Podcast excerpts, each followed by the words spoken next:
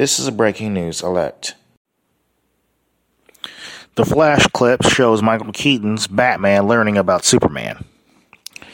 A brand new clip, a brand, a brand new flash clip from DC Studios, uh, from DC Studios' highly anticipated superhero movie, has resurfaced online, featuring Ezra Miller and Michael Keaton. It is currently scheduled to hit theaters on June 16th. The video shows two versions of Barry Allen as they try to convince uh, Keaton's Bruce Wayne, who is retired as Batman, to help them find Superman, as the hero is the only one that can stop uh, General Zod. It also teases what happened to Keaton's version of The Dark Knight decades after Tim Burton's uh, Batman Returns. So, but yeah, you can uh,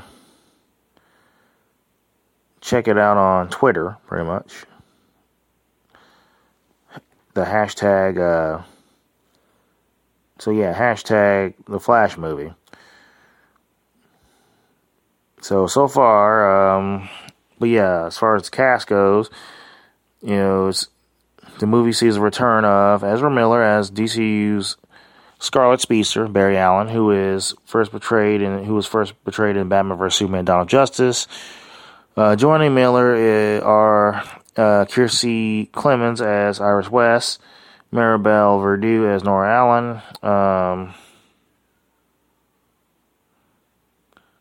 trying to think who else. Uh,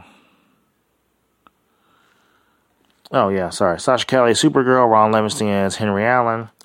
So they both joined Keaton and Affleck, who reprised their respective uh, versions of Bruce Wayne Batman for the film. So um, that concludes this breaking news. Feel free to visit us. Sorry, feel free to uh, to follow us on Instagram. We're available on iTunes, Google Play Music app, Spotify, and of course YouTube.